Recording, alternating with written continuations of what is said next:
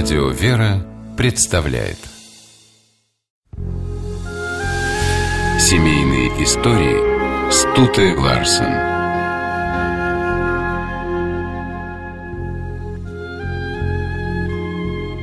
Многие говорят, что для сына важнее отцовская любовь, чем материнская.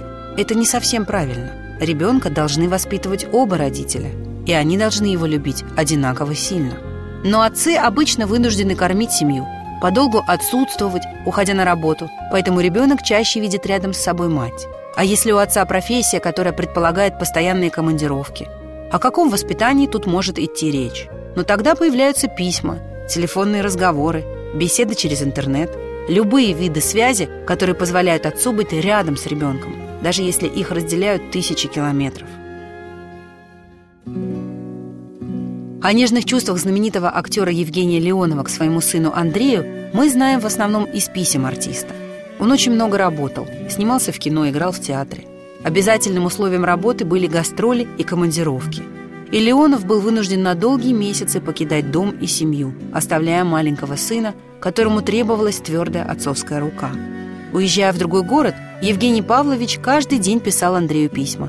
В них он пытался передать сыну свой опыт – рассказать о совершенных ошибках, чтобы Андрей не повторял их, когда станет взрослым. Леонов давал советы, не бояться рисковать в выборе жизненного пути. Раскрывал секреты ремесла. Андрей еще в школе решил, что тоже станет актером. Часто в письмах сквозила грусть от вынужденной разлуки. Тогда Леонов писал сыну. Бродил сейчас по набережной и думал, был бы Андрей со мной, спустились бы мы к воде, сели бы так и помолчали бы вместе. Или рассказывал, как однажды мчался домой в перерыве между поездами, чтобы взглянуть на любимого сына, но успел только увидеть его в окне. Любовь Евгения Павловича была поистине трепетной и крепкой.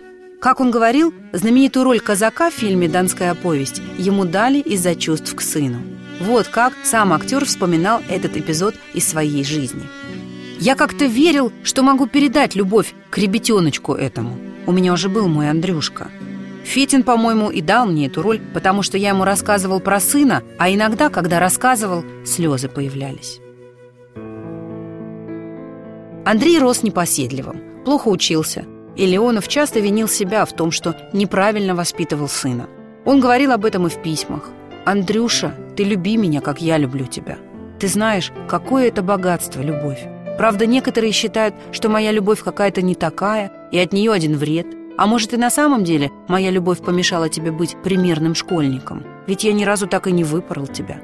Повзрослев, Андрей оценит мягкость и искренность отца и сам будет поступать так же со своим сыном, не препятствуя ему в выборе своего пути. Постоянный обмен письмами, телефонные разговоры создавали у маленького Андрея впечатление, что отец рядом. И их связь с годами становилась все крепче. Когда у Леонова случился инфаркт, сын не мог найти в себе сил, чтобы уйти далеко от больницы. Он ходил под окнами палаты и молил Бога, чтобы он спас отца. И Евгений Леонов тогда выжил. Он скончался через пять лет. Когда актер собирался на очередной спектакль, у него оторвался тромб. Даже спустя много лет после смерти отца Андрей продолжает чувствовать его любовь. «Папа незримо присутствует в моей жизни по сей день», — говорит он. «Бывает, что у меня что-то не получается, наваливаются проблемы и такое отчаяние. И в эти моменты случаются чудеса появляется отец. Он как будто чувствует и приходит ко мне. Включу телевизор, а там фильм с его участием. Или мультик про Винни-Пуха с его голосом. Или во сне его увижу. Он приободрит и легче становится. Связь с сыном, которую Евгений Леонов тщательно налаживал и укреплял в течение десятилетий, не порвалась до сих пор. Настолько сильна была его отцовская любовь. По словам Андрея Леонова, Евгений Павлович оставил ему силу и выдержку, чтобы вынести любые жизненные испытания. Когда такие дары передаются по наследству, то это и есть лучшее свидетельство настоящей родительской любви, подлинного воспитания. Семейные истории –